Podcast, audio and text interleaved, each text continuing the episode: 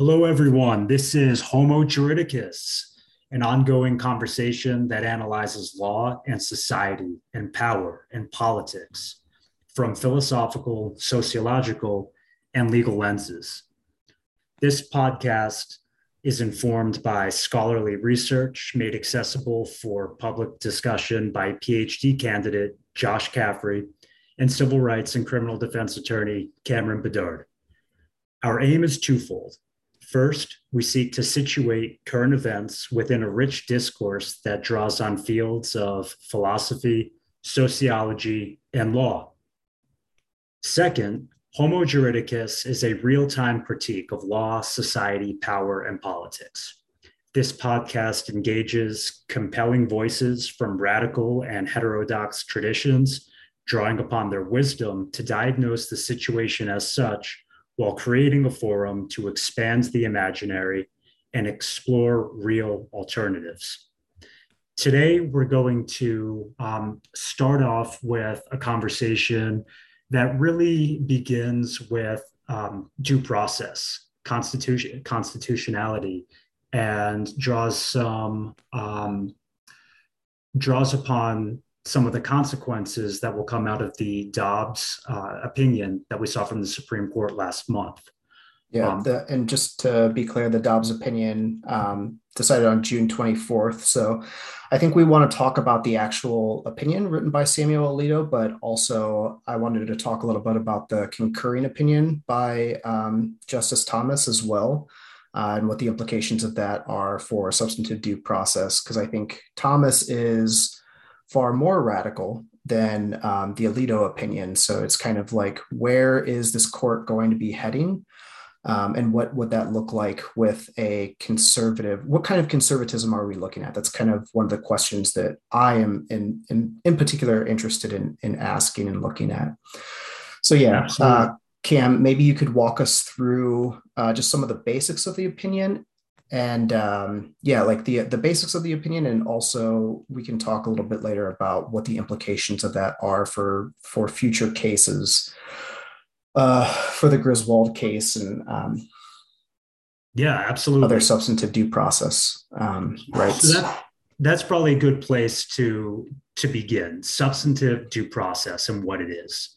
So just for starters substantive due process really is the principle that the Fifth and 14th Amendments um, of the United States Constitution protect certain fundamental rights from government interference. Um, specifically, the Fifth and 14th Amendments prohibit the government from depriving a person in the text of life, liberty, or property without due process of law.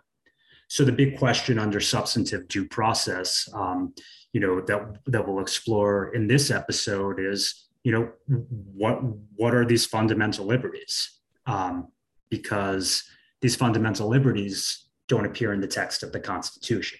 Right. So um, maybe you can go into a little bit more detail. So the, correct me if i'm wrong but the substantive due process is kind of a twofold process one you have um, an interpretation of a liberty that is a right to privacy that allows uh, pregnant persons to get an abortion, right? For so example, that's the exactly. for example, yeah, for the Dobbs opinion. Um, so that's the kind of the first thing that it establishes is an, a, a substantive interpretation of that right as a, a, kind of liberty. And the other process that um, it's is established under substantive due process is that once that liberty is established, then states can't violate that without due process of the law. Exactly. Yeah. So so let's let's go into um, sort of these two categories of how we there there are two categories rather um, of, about what constitutes a a fundamental liberty. So for starters. Um, fundamental liberties exist within the Bill of Rights itself. So the first eight amendments of the Bill of Rights establish fundamental liberties. Those fundamental liberties are those that a person cannot be deprived of without the due process of law. So think First Amendment, right to free speech, um, right to uh, practice one's religion, Second Amendment, right to bear arms, um, Fourth Amendment, right? To be free from unreasonable searches and seizures, Fifth, Fifth Amendment, um, the rights that uh, Fifth, Fifth Amendment is the other um, due process due process clause, and then the Sixth Amendment uh, provides and sets forth all of the rights that the accused would have um, the right to a jury trial, the right to um, a fair trial, the right to a speedy trial, etc. But then there's another category of rights that an individual has. And that category of rights um, is really where we get into this interpretive analysis. So, that category of rights is the kind of right that is deeply rooted in history and tradition. Um, this is one whereby a right that is deeply rooted in the history and tradition of the United States and is so, the Supreme Court has said, so essential to the scheme of ordered liberty that it is recognized as, to, as a right. Those are the other categories of, um, of rights that are that are fundamental. Okay. Right. And or I keep seeing that word ordered liberty, and I'm just like, what are they talking about? With like I, I know what they're talking about, but I just it's one of those floating signifiers that like Supreme Court opinions like kind of slip in like oh we we are all on the same page about what this means. It's like no that's that's actually a contested thing guys. You can't just you can't just throw that in and, and pretend like we're all on the same page with it. Right. But yeah who's, we can go into order? that later.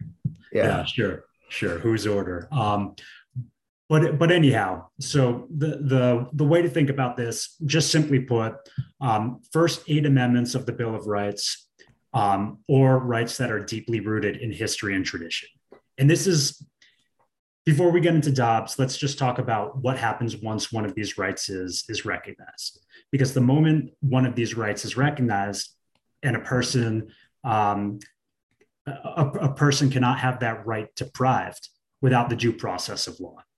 So that means that the government cannot regulate, the government cannot prohibit, the government cannot infringe upon those rights with laws unless um, the government regulation meets certain what, what, what are called standards of review.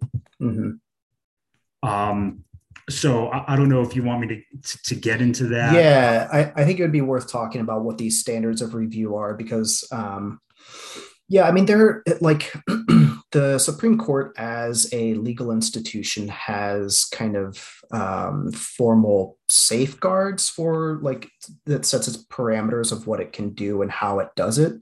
Yeah. So these processes are very important, right? And I think that this is one of the things that doesn't get talked about much are the kind of um, these um, tests that they use for exactly, judicial tests. review. Yeah. Um, and, and a lot of these tests actually arise in court cases like they're made up on the spot essentially. They're not written into the constitution or anything like that. So it's it's also really important just to understand the basic i mean the basic idea of constitutional law is that it's not just the constitution but it's all of the precedents that have been set by the supreme court as well and in a common law system that's actually really important because there's a tremendous amount of of um, of judicial discretion that goes along with that, right? So, Certainly, yeah. you know, whenever you talk about the Constitution, if if you're talking to your to your uh, you know, don't tread on me, Uncle QAnon Uncle, who's just like, yeah. oh, the the Constitution, the text says this. Well, the constitutional law is much more complex than that, and if they don't recognize that, then they don't actually understand constitutional law, right?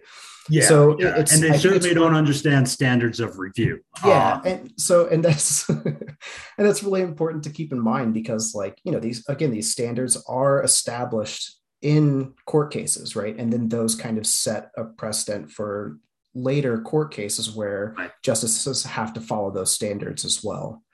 Yeah. Um, or, I mean, correct me if I'm wrong, but those standards could also be like, well, we need to create a new standard, basically. Like that standard wasn't good enough. So these things change right. over time. Yeah. Right. And I like the way you described it as a test. So let's just go through like the three basic tests um, that exist when when the justices when the judges are exercising judicial review So the first and most basic test is what's called rational basis or rational basis review. This is the most forgiving. And essentially, under rational basis review, um, a person, a litigant challenging the law on constitutional grounds bears the burden of proving that it does not bear a rational relation to any conceivably legitimate governmental purpose, like even like a uh, hypothetical one. Um, I mean, with vanishingly few exceptions, pretty much all laws satisfy this standard. So, if the government, for example, is trying to um, regulate something that is within its so-called like police powers, and think, you know, when I say police, I'm not necessarily referring to cops. I'm just talking about the powers of the state to police the general welfare of, right. of the state.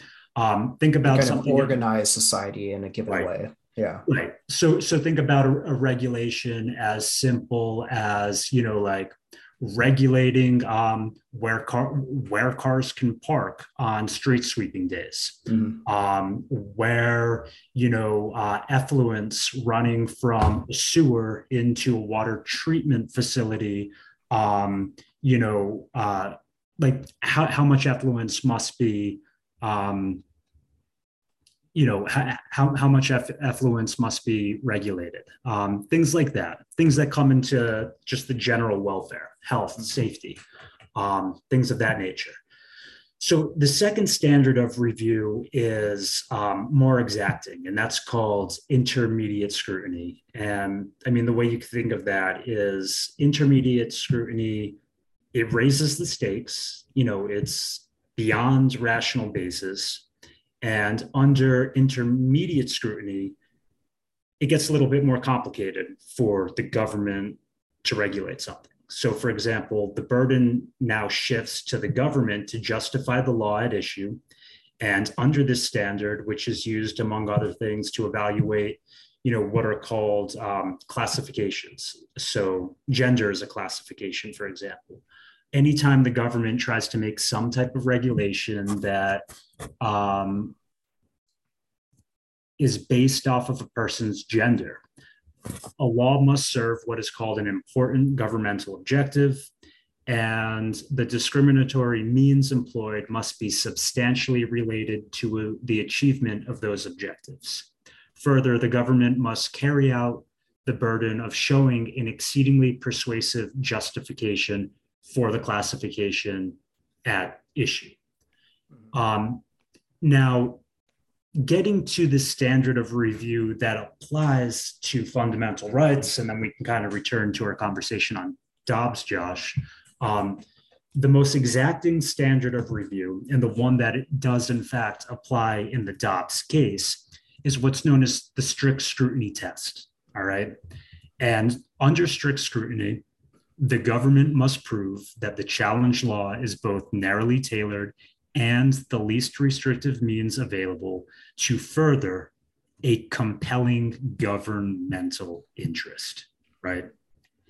And anytime, and this is important, anytime the government, local, state, federal, tries to regulate a fundamental right or tries tries to regulate something that impinges on a fundamental right this exacting standard must be applied.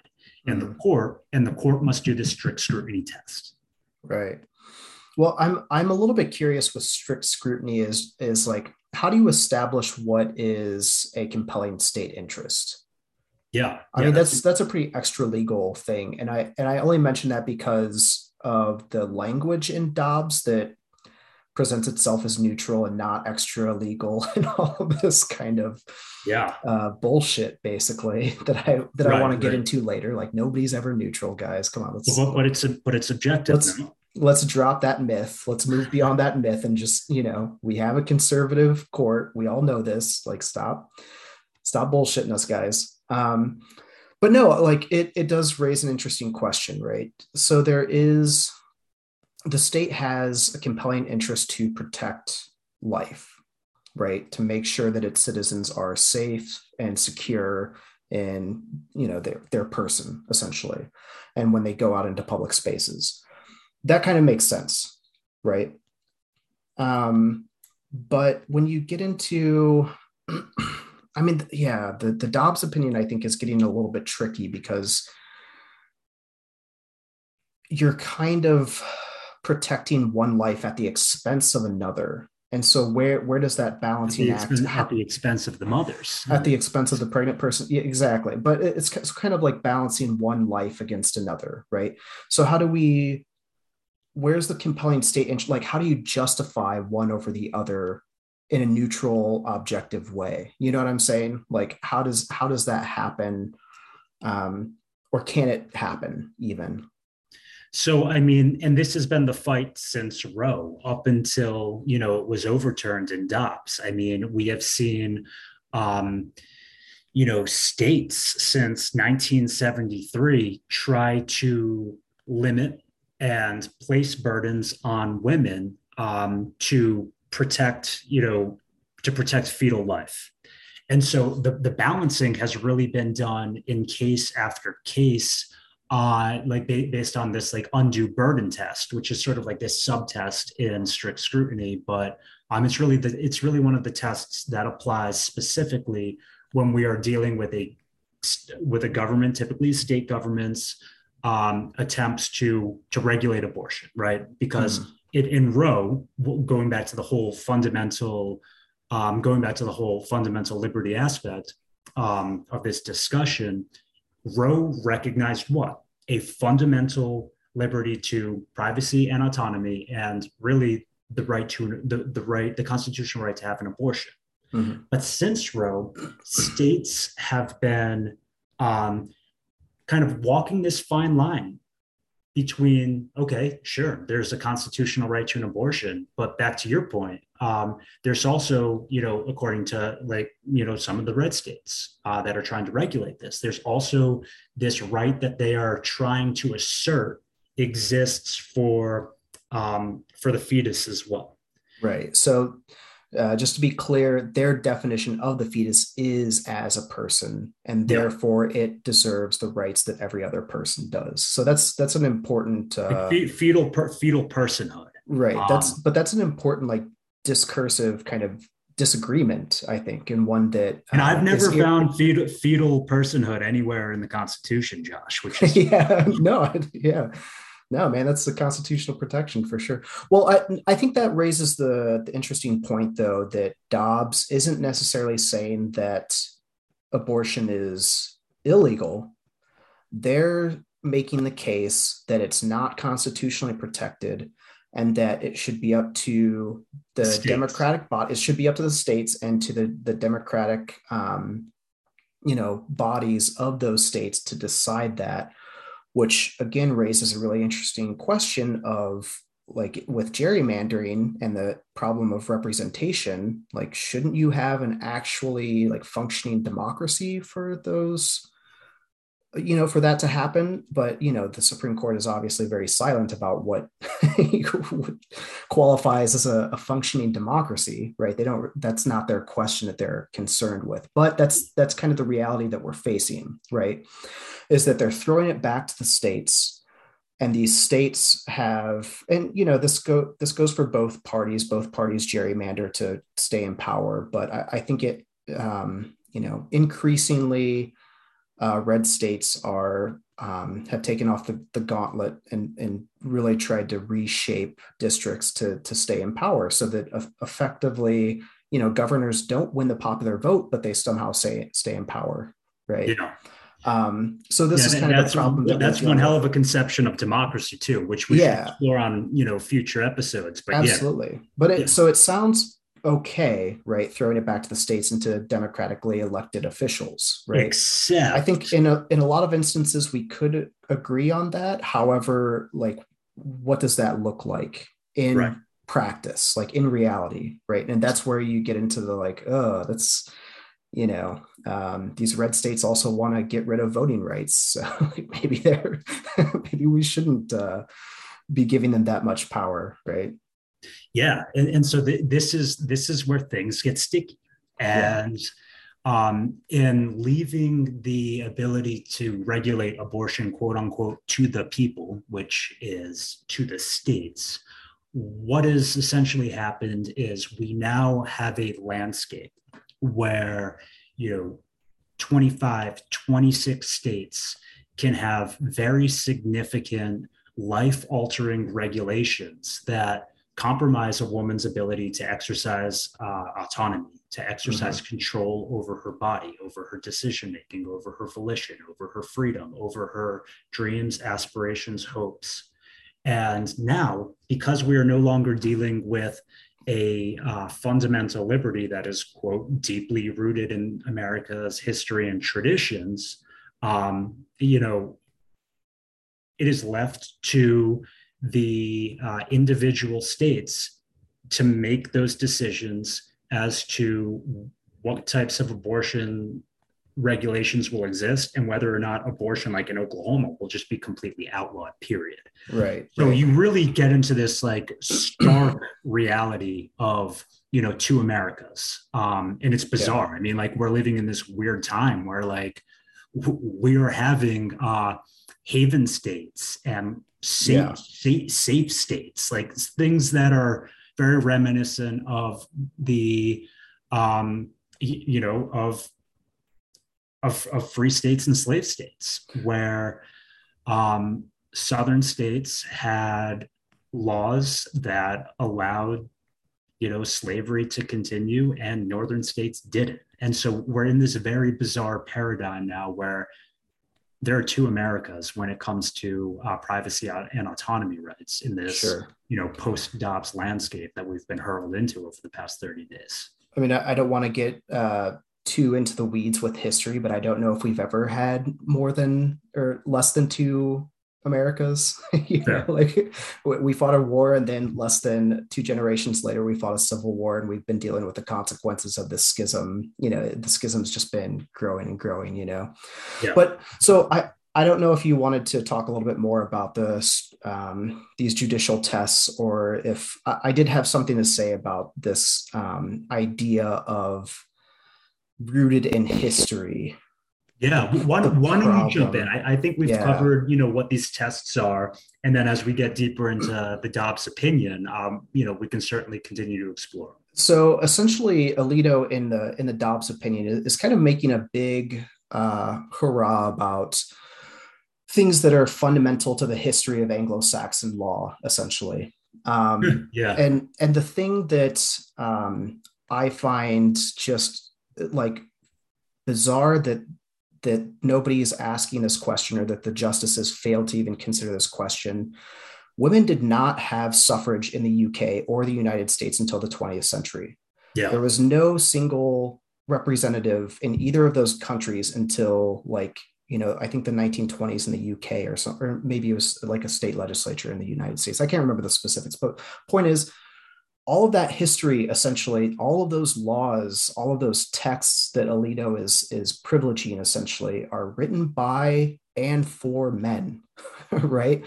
So i think when we're starting to talk about democracy and this is kind of a bigger picture issue um, and uh, just for, to fill the listeners in I, I kind of specialize in sociology of law which is just kind of thinking about how does how does law kind of like regulate society and what kind of society creates certain laws, right? So, like, what's the relationship between society and law and, and how we govern organized life um, and social institutions, right? So, with that, I think with a democracy, I mean, the issue of representation is, is really fundamental when we're talking about popular sovereignty, right? If you don't have representation, essentially, we should be questioning the legitimacy of those instit- of those political and legal institutions. Absolutely, right? yeah, absolutely. And so Alito's big thing here. Yeah. Oh, yeah. So legitimacy is huge, and rep- and you know it's predicated on representation. And Alito makes, uh, you know, this whole historical analysis of all of these laws and states and et cetera, et cetera. And it's like, well, women didn't have anything to do with that, right? Pregnant people didn't have anything to do with writing those laws. So, I mean, that's a huge problem. Like that's a huge red flag right there. But the other thing that I've that I've been kind of thinking about is like, what is the uh, and this gets into kind of conservatism in general and this kind of reverence for history in the past. Like it was also historically important for us to be genocidal and to, uh, you know, maintain chattel slavery. Like sometimes history is just wrong. Sometimes history is just bad, guys. Yeah. So what is the test that we need to establish to say, okay, this history actually like isn't a good part of like having men regulate pregnant people's bodies is not a good history, guys. Or like maybe that's the kind of question that we should be asking. You know? But originalism doesn't allow us to ask but, those questions. Yes, original originalism does not uh, really allow us to ask certain kinds of questions, and that's actually really important, right? And uh, one other thing that I wanted to talk about is just like the um, kind of the epistemological foundations of conservatism. And, and, for the listeners who don't know that fancy term, it's just like the, the way that we think about the world. How is knowledge kind of constructed in uh, conceptual categories that we use to think about the world, right? So I think for conservatism, or for conservatives in general, and I say this having studied the so-called intelligentsia of, of the right for quite a long time, and I'm using that term intelligentsia very loosely for, for, some of these for some of these people. But uh, um, there is a kind of reverence. Stephen Miller's not a luminary. no. Uh, um, there, I think there is a kind of reverence for history that just because something is in a tradition, therefore it is authoritative and legitimate. Right. Right. So that's very different than how like you or I would think about this, right? We would think, no, there has to be, you have to have a kind of critical consciousness to ask certain questions in the first place, right? So one of those questions would be, how legitimate were all of these laws that you're privileging so much, Samuel right. Alito? But he's not asking that, right? And I think it's because like they're the kind of right word um, originalist epistemology is a little bit different. And and that's kind of for me where the real danger is is just certain questions become rendered unaskable. You know certain yeah. things become unthinkable because you have a certain way of viewing the world that essentially construct constructs a very specific idea of authority and historical legitimacy. Right. And, sh- and shapes the outcome of supreme court opinions Exactly. You know? Yes. Yeah. So I yeah, I mean I, I don't want to get too into the weeds with originalism. At some point we should talk about that maybe in a, in another episode, but uh yeah. Yeah, I think for for this though, I think those those are a couple really important questions that we want to ask, but also I think um our social reality has changed drastically you know, historically. Like we are dealing with climate catastrophe, thermonuclear war, like capitalism, the rise of multinational organization, multinational corporations, right? All of those things like fundamentally reshape the nature of politics and society and the economy, right? Yeah. And you don't like his like of course you know the founding fathers weren't thinking about these issues because they weren't issues at the time right? So it's also kind of a question of why should we have so much reverence for a history that didn't have to deal with the reality of our situation? It's it's a matter of like a, a shift in political ontology right? There are certain things that are that are fundamentally um, a part of our world today that was not a part of the world in the past right and so, how would an originalist deal with that? Essentially, we're seeing this in Dobbs, right? How does an originalist deal with that? Well, they say it's just not, you don't get those constitutional protections, right? Yeah, um, unless the, it's a constitutional protection that conservatives and originalists want to recognize. Like, right, unless it's the right to bear arms and just carry a gun wherever you want to go. anywhere, inside yeah. the house, inside the house, Heller, outside, yeah. outside the house and then AR-15s. Yeah, throw those in. Which, uh, because the way, those existed at the founding. Which, by the way, just to show you the kind of intellectual bankruptcy of of the conservatives on the court right now, like there was a whole like set of laws throughout the country that did regulate guns you know and then it was just overturned by the supreme court where they were like nope you get a you can you have a right where, to self-protection. where are the where are the textualists on you know the first phrase in the clause a well-regulated militia um, followed by yeah. oh yeah by a conjunction. So no, again, that that's just like again the intellectual bankruptcy. It really infuriated me reading the Dobbs opinion, where I was just like, wait a minute, let's apply this to the Second Amendment now. right now, yeah, or, or, or or even or even you know uh, like like for starters, you know, like we'll go from textualism and then we'll go to originalism. Like from a textualist, you know, deciding whether or not a football coach like has you know, like whether or not the Constitution recognizes the right for a football coach to proselytize and lead a prayer on a public high school football field at halftime. Like, yeah. I'm pretty sure that's not there. But then, even for originalism, you know, um, there certainly were not public schools with football fields where people could bow down on one knee in front of a bunch of helmeted and shoulder padded young men uh, to, you know, say a prayer as well. You know, oh yeah, but we will uh, compare that to the Pilgrims and the Puritans, you know, uh, congregations at Plymouth. Um, very similar, but it's just you know it goes back to this whole like notion of like what originalism allows justices to do. It allows right, them to right. cherry pick. And allow- uh, just um, maybe we should be uh, actually talk about this a little bit for the listeners. Um, originalism is, is, the idea that essentially, like, whatever um, is written in the Constitution, but also interpretations of the Constitution have to kind of adhere to the kind of standards of that period of the you know of the 18th century for example like what was their what was the meaning that they were using for certain words? What was the intention right. for a lot of these things? But you know it all goes back to like you know 18th 17th century jurists. What were they talking about? How did they understand these concepts? So it's almost like historical um i mean we're they're they're perfectly fine shackling us to history you know? Well well fake, fake history a certain version of history a certain yeah. version of history that you know does not take into account you know um, the subjugated populace that you know has a very different perspective on his what's historically accurate. It's the it's it's it's worse than victor's history. It's history chosen by bathrobe wearing un, unelected um, you know politicians who sit on a court. It's that type of history. It's history light. Right.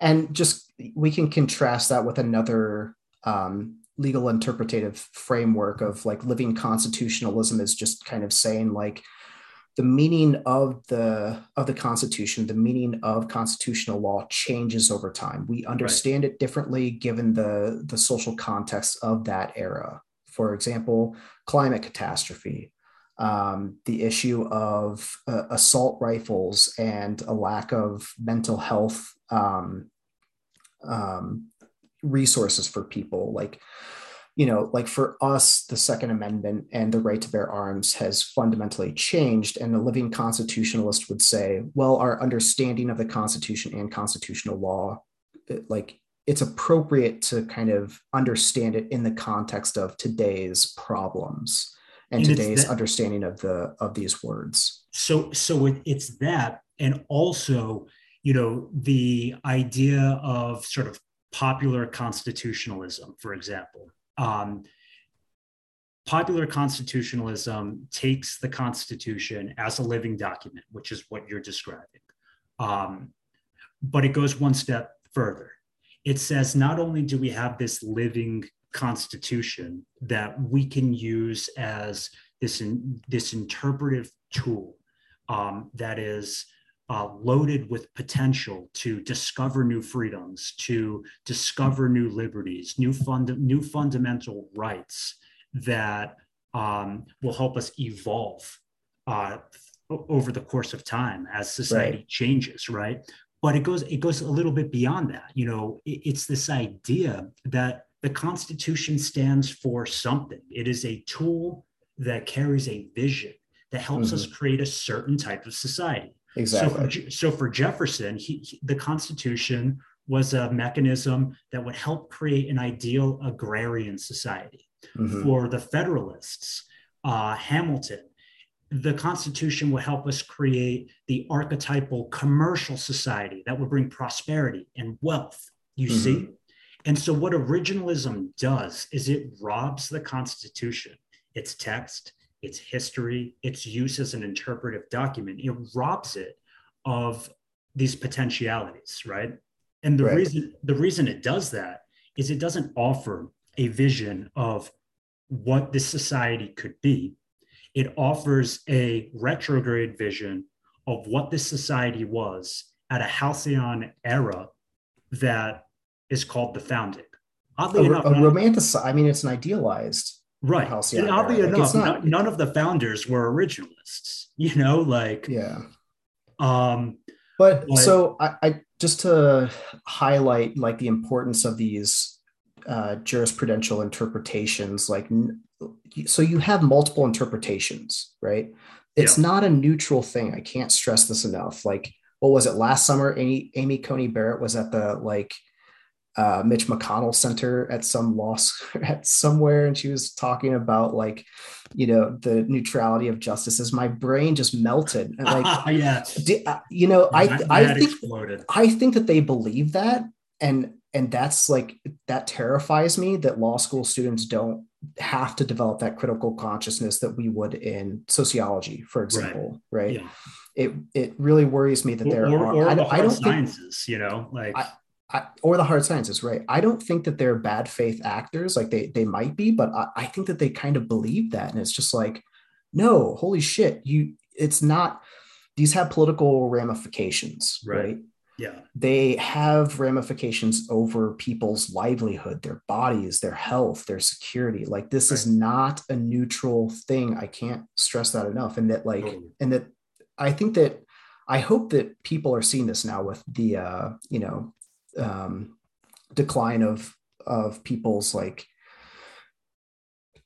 trust in SCOTUS Right. I think maybe they're starting to see that it is a political institution. And so, right. you know, in later right. episodes, we might want to talk about like how did we get here with Mitch McConnell and conservative uh, um, legal strategies to kind of pack federal courts and state courts with conservative justices to Absolutely. Kind of reshape the judiciary. To reshape the judiciary and utilize the judiciary to create a certain type of um, social order, you know, right. a certain type of ordered liberty, right? Yeah, exactly. Like right. who's but who's, who's ordered ordered liberty? Yeah, and the type of ordered liberty that is beginning to emerge. Um, and you know, we have a few minutes left here on on, on this first episode, but um, let's talk about the type of ordered liberty that is beginning to emerge now that we have this six to three conservative majority on the Supreme Court, which is really the product of you know several decades of the right organizing to create this very moment. This right. is where the planets have aligned for uh, the for, for for conservatism. Right. And, well, so yeah, bef- before we go though, maybe you can talk a little bit about what you see as the implications for yeah this case and also maybe talk a little bit about Thomas's concurring opinion, which is which which far is more ter- which is terrifying. Yeah. Like, I mean, what a and, goon Thomas is. I know it. I know it. You you could just you could just picture him, you know, next to Amy Coney Barrett and Kavanaugh, you know, um, just just pray praying the sin away. Um, yeah. But one of the things that is really um, terrifying terrifying from a civil rights perspective which is you know sort of um, you know where my practice is um, is the way in which substantive due process is now is now under threat and the way so many other fundamental rights that we have come to rely on and expect in this country are now potentially on the chopping block as the Supreme Court uh, Dobbs ruling essentially says, whoa, whoa, whoa, whoa, whoa. If that right is not deeply rooted in America's history and tradition, that is not a fundamental right at all.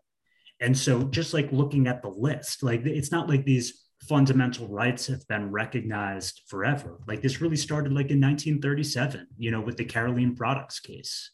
Um, the rights that have been recognized since then are the rights that you know we we think about, um, such as the right to marry a person of a different race. That's the famous Loving v. Virginia case. You know, I, I wonder how that comports with you know Ginny and Clarence, but um, also other rights like just like the right to marriage. You have uh, a couple cases arising out of um, prisoners' rights claims. I think in like the late 1980s. Uh, where prisoners are saying, hey, you know what? We have a right to marry while we're incarcerated.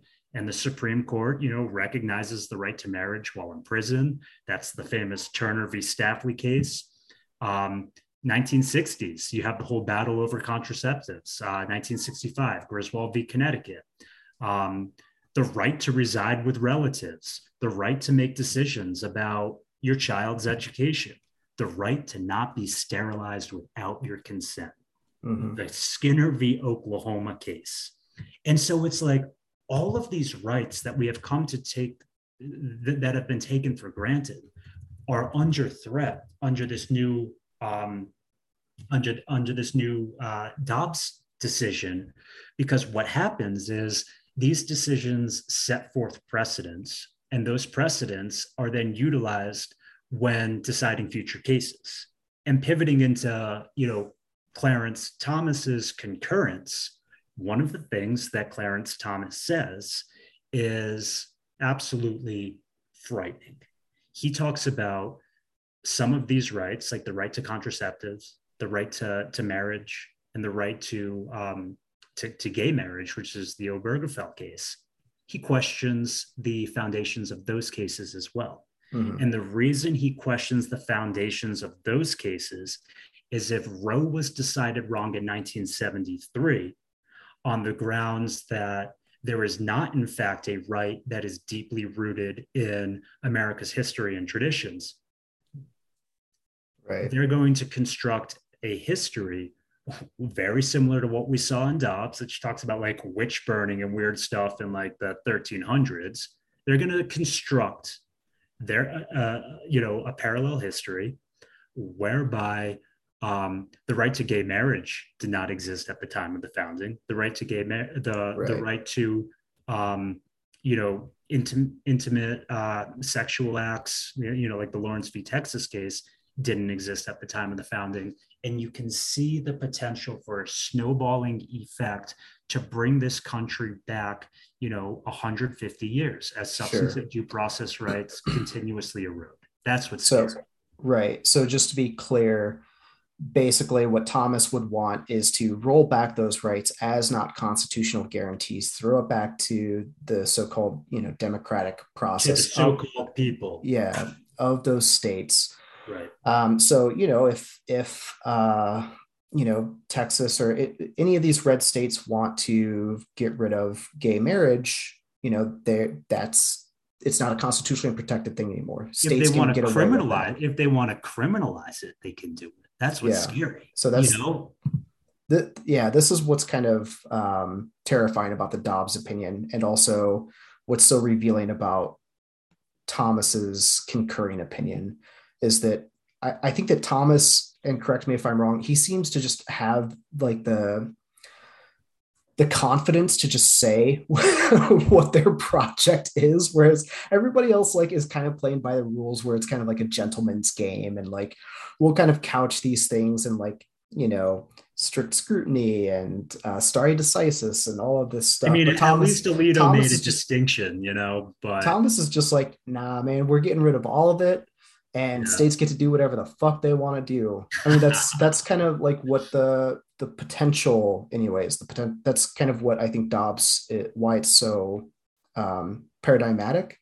Yeah, um, because it's kind of establishing a new um, a new course for the court. Yeah. And yeah. I, I definitely in another podcast or another episode want to talk about Supreme Court reform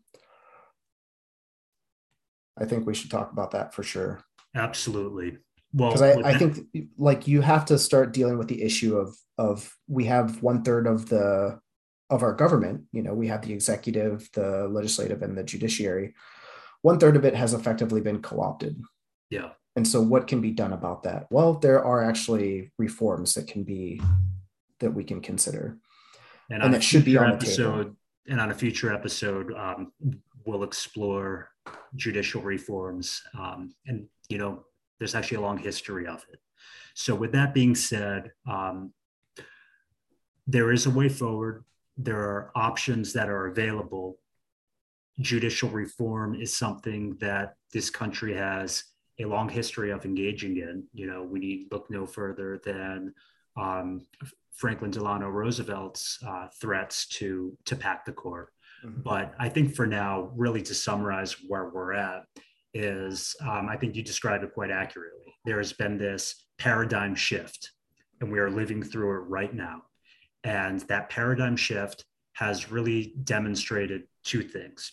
First, that substantive due process rights, as we've been discussing this episode, are um, under the most existential threat that they have been in um, in this country's history.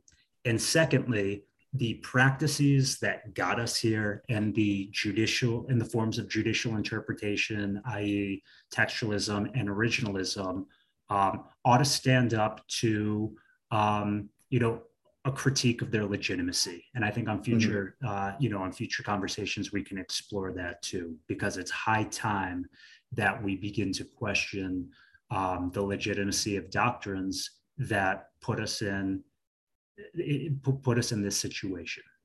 Um, Absolutely.